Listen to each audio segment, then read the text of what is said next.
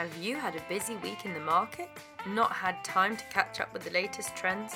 Well, welcome to Cloud9fin, where we bring you the need to know information on documentation, ESG, and we deep dive into the themes showing up in the high yield lev loans and restructuring spaces. I'm Kat Hidalgo, a reporter at 9fin, and I'll be your host for today when we'll deep dive into pandemic proof adbacks, sustainability linked bond KPIs, and securitization trends with a look at the global ABS conference. But first, the deals in the market this week. In bond only deals, we have Consolidated Energy, Ocado, and Welltec, and they're all out with a variety of dollar, euro, and sterling denominated senior secured and unsecured notes, all under 1 billion. Loans, looking much more active this week, include Median Kliniken, Exclusive Networks, Babilou, and Modulaire. The giants in the market this week are Medline and MásMóvil. The telecoms business MásMóvil is raising 800 million euros in loans, 1.75 billion euros in senior secured notes, and 500 million euros in SUNS to support the acquisition of Basque competitor Euskaltel. Market sources say the book building process is going well and the banks will not need to look beyond European investors. On Medline, what buy-siders are describing as a market defining deal, the company is out with $3.77 billion in senior secured notes, $4 billion in SUNS, a $6 billion TLB, and a $500 million euro equivalent TLB. Next up, we have the Covenant close up with our fantastic senior legal analyst, Caitlin Carey. Thank you so much for being with us today. Thank you for having me, Kat. Um, so today we are going to be talking about pandemic-proof EBITDA ad backs, um, which I think have probably got you know, even like onto the next level of, of horror for, for investors, I'm sure, looking at covenants these days. Um, can we talk about how we got here from, uh, you know, the, the early dawn of, of EBITDAC? Sure. So I think you know pretty much from the early days when when COVID started having an impact um, in early 2020 on companies, um, you know immediately people in the market and on Twitter started saying, you know, oh, when are you know companies going to adjust uh, their EBITDA for for COVID because you know it, it, seems like you know they adjust for everything else, so pretty soon we're going to have not EBITDA but EBITDAC. Ha ha ha. Um, they say as a joke until it actually happened, um, as these things do.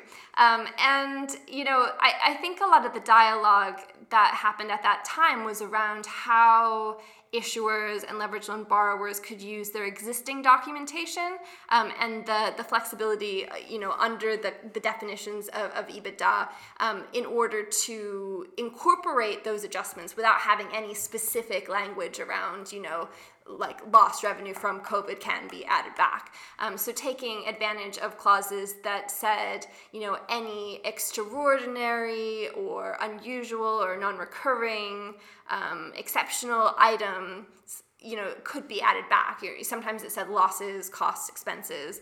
Um, and, and so you know spending a lot of time trying to figure out well what exactly is a loss? And can lost revenue um, that's just you know foregone that you never even received you know can that count? That sort of thing. Um, but what we've started seeing, um, and I say started, but it, we have seen it um, for, for several for several months now in different deals, are explicit clauses within definitions of EBITDA that allow for ongoing add backs related to lost revenue, um, costs and expenses, and any other negative impact not just of COVID 19, um, but we're, we're starting to see in terms of these adjustments is, you know, COVID 19 or any other pandemic or epidemic.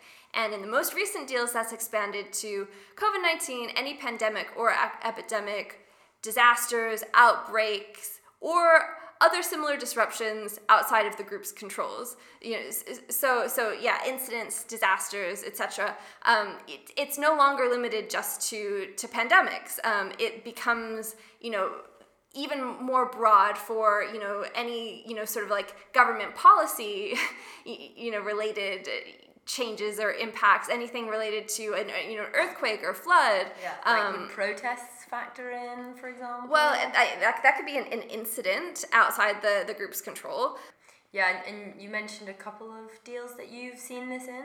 Yep, I, it's it's hard to talk about because I have personally seen um, these types of clauses most of the time in in marketing for for loan deals. Um, so loan term sheets. Um, I've seen um, these in, in, sort of like early bird and, and, and pre-marketed deals as well. One bond OM that had this um, back in June was for Philips domestic appliances. Um, and in that case, um, the COVID adjustments clause was capped at 20% of EBITDA, and it didn't explicitly say lost or foregone revenue um, was included in the adjustment. Um, so, so in some cases, the adjustment that I've seen in a bond is slightly narrower than some of the other ones I've seen where these adjustments are, are completely uncapped um, and, and do include um, provisions allowing for lost or foregone revenue. I feel bad sometimes talking about these clauses because I think that you know people people will hear and they'll be oh that's an idea I'll write that into my next deal and then it's like no I think you know the point is that I, I want to to stop seeing so many of these um, and um, you know, I think, you know, there was a bit of a, a lull where there were a couple months where I, I, didn't see it at all. And then, you know, past, you know, week and a half, I, I, you know, picked up, you know, I think three different documents and saw this clause in it. And I was like, hmm, it's back. mm, maybe people are looking forward to the next pandemic a little bit more closely and stuff. Or thinking that, you know, COVID will have a resurgence mm. or, you know. Well, listen, this is a formal request out to any creative lawyers out there to stop listening to Covenants with Caitlin Carey in case you get any bad ideas.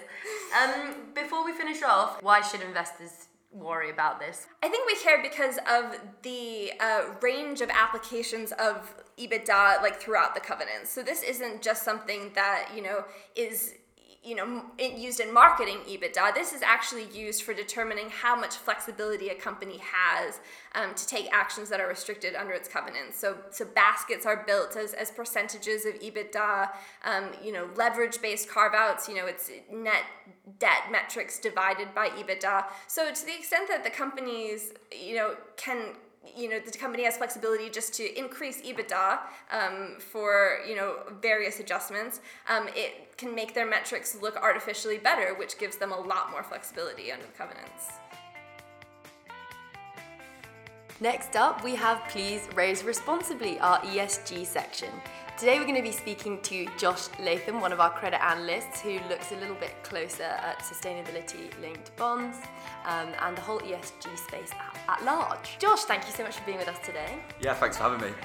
You've been looking at sustainability links a lot this year. It's been a massive year for them. Can you give us a little history about them? Yeah, sure. So the first sustainability bond was by Constellium in February of this year, and since then we've seen a range of issuers from different industries come to market with sustainable bonds. And even since the summer break, we've seen two deals, the Europcar and Italium, issue bonds with sustainable performance targets. Certainly, over on, on the kind of reporting side, spoken a lot to buy siders about investor concerns.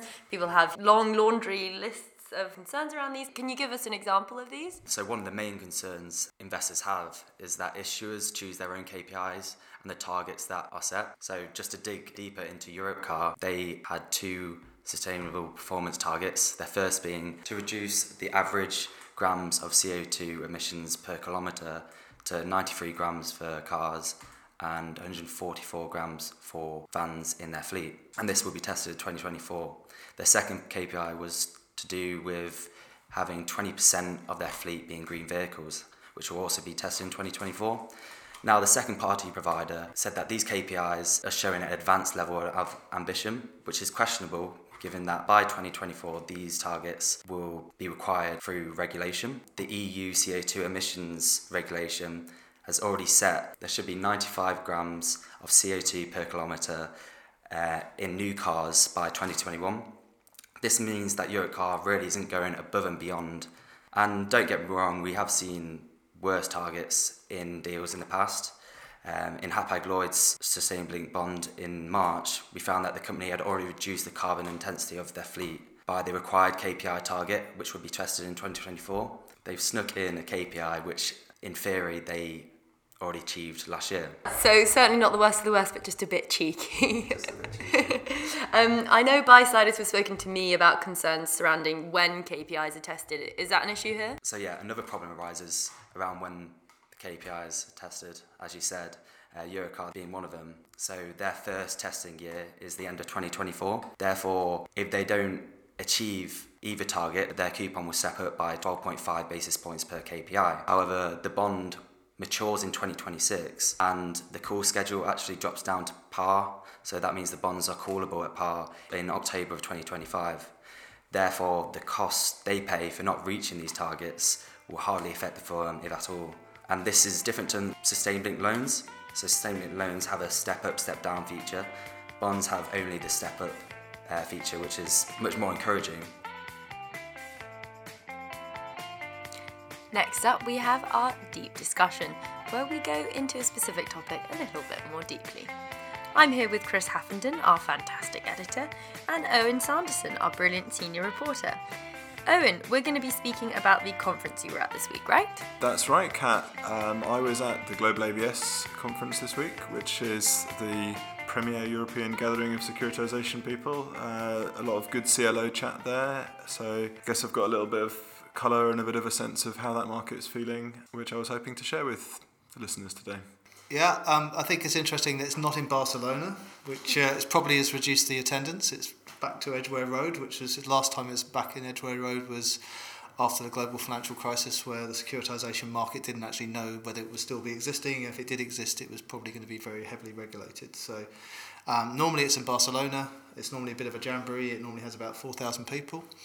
Um, yeah. and probably a little bit less this time around, Owen. A uh, little bit, little bit less. Um, it's it's very handy for the Westminster Westminster Centre for Psychological Health. So if any of the securitization professionals are struggling with that, it's it's very available. Um, it was I think 1,300 attendees was what I heard. Um, mostly UK based, not a lot of people travelling in.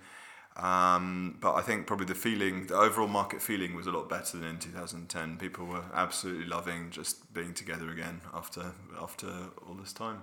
There were a few panels where the uh, the moderator tried to inject a, a note of fear or excitement, and generally the panelists sort of waved off these concerns. So the issues we've probably talked about a lot on the pod before, um, the COVID afflicted sectors, potential unemployment as government support schemes roll off. Um, whatever you throw out there, there was a reason why securitization would keep on trucking uh, regardless. Um, I think, in fact, in CLO land, someone said it would be it would be a record year, not just for the post 2008 market, but record um, outright in Europe. There's more issuers than ever before, and yeah, the market's really feeling really strong and really optimistic about that. Chris, do you feel like that checks out with your understanding of the market? Um, well, I'm sort of a glass half empty man, so I'm obviously waiting for the next crash. I'm a bit like the um, was it the famous saying that sort of economists have uh, predicted ten out of the last three crashes.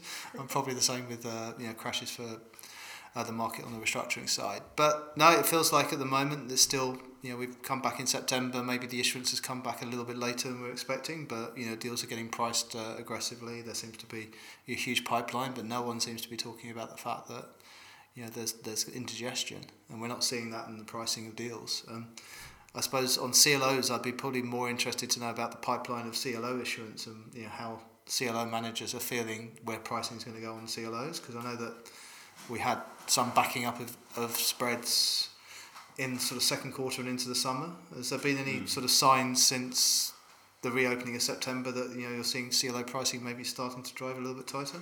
Um, maybe very tentative. There's um, there's been a real bunching of spreads, um, not much manager tiering at the senior end, so an awful lot of recent deals have been hitting the 102 um, level for seniors. Um, I believe there was a trade that's just been done for Carlyle that has broken that 100 bips barrier. Um, so I guess it's heading tighter, but can you really count those three basis points? Is that going to move the needle for um, overall arbitrage? I'm, I'm not sure. Um, I think a few people were predicting 90 ish by the end of the year, maybe, but again, I think think it's going to be probably range bound. One thing that um, Owen has written about, and it's something that you know probably worth asking him about in the pod, is also you know about CLO structures. Are they going to change because the fact that the market is becoming more sort of commoditized? You know, are we going to start to see changes in CLO structures to to reflect the commoditization of the market? Well, there are a few managers that already do things a little bit differently. Um, so, PGIM, for example, is well known for having big bond buckets um, in there. I think a few other managers, um, Black Diamond also has a big bond bucket.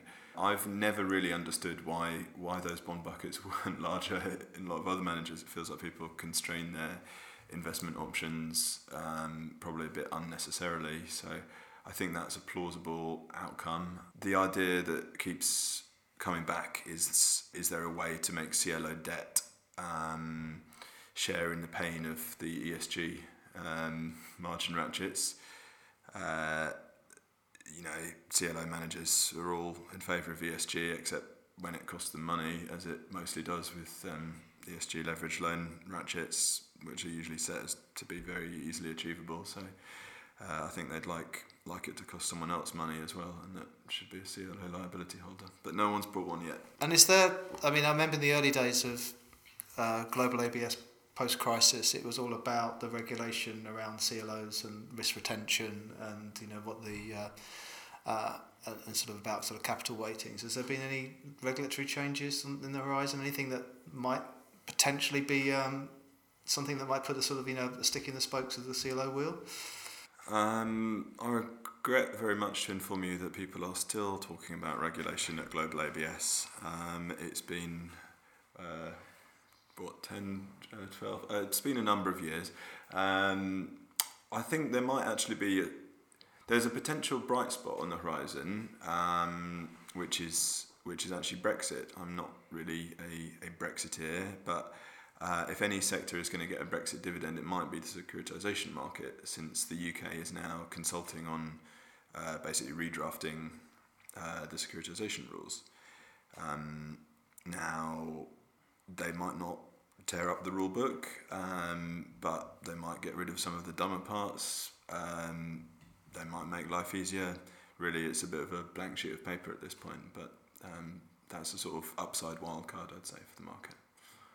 One one point on the CLO versus leverage loan primary that, that someone pointed out. So I think in in lev loan primary we've got some sort of big blockbuster deals. Um, actually, what CLOs really need is a, a granular pipeline of small deals. You know, any given CLO can't put in you know more than what five million or so for for a given leverage loan. So um, it might be that despite the strong CLO formation some of these mega deals struggle to get sort of rammed into that market um, as easily as we might think. Yeah, and we've got some very, very large deals out there. I mean, most of the, the biggest deal at the moment out there is more US focused, which is Medline, but we all know that there's some very big telecom deals, which are bonds and loans. Mm-hmm. So that might cause issues also from a sort of concentration standpoint as well, because if you get a whole bunch of telco deals being done at one point and people are already full on their telco names, and that means that they're going to have to sort of shuffle things around. So that's going to be interesting as well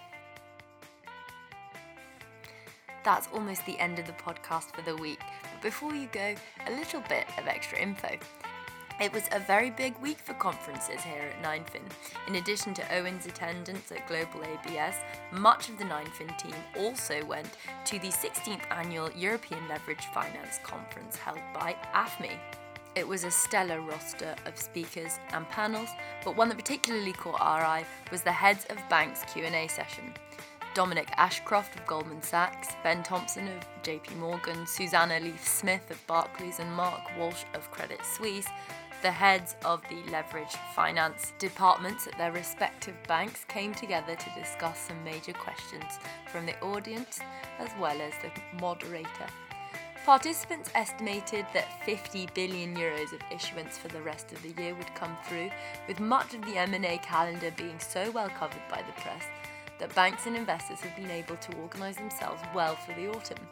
In addition to showing confidence that the full calendar would be absorbed, participants spoke about the breadth of issuance for this year, the variety of different issuance from, for this year, from small to large, across different ratings, across different credit types, and across different sectors. When discussing what the LevFin market could absorb in terms of size, LevFin bankers thought for a good quote unquote B2 rated credit, Uh, we could it could do 2.5 billion euros in loans, 2.5 billion euros in bonds, and then while adding junior behind that as well as bank participation, term loans A, that could bring you up to six to seven billion euros worth of bonds. And then if you put that into dollars, you could double or triple that.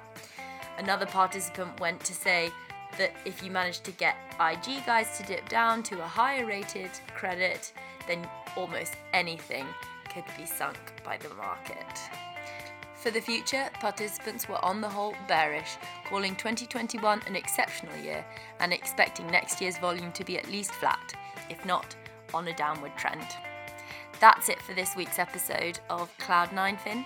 Thank you so much for taking the time to listen to us. Don't forget to subscribe on Spotify, Apple Music, Google, and Amazon. Thank you very much to Josh, to Caitlin, to Chris, and to Owen, and we hope to see you next week.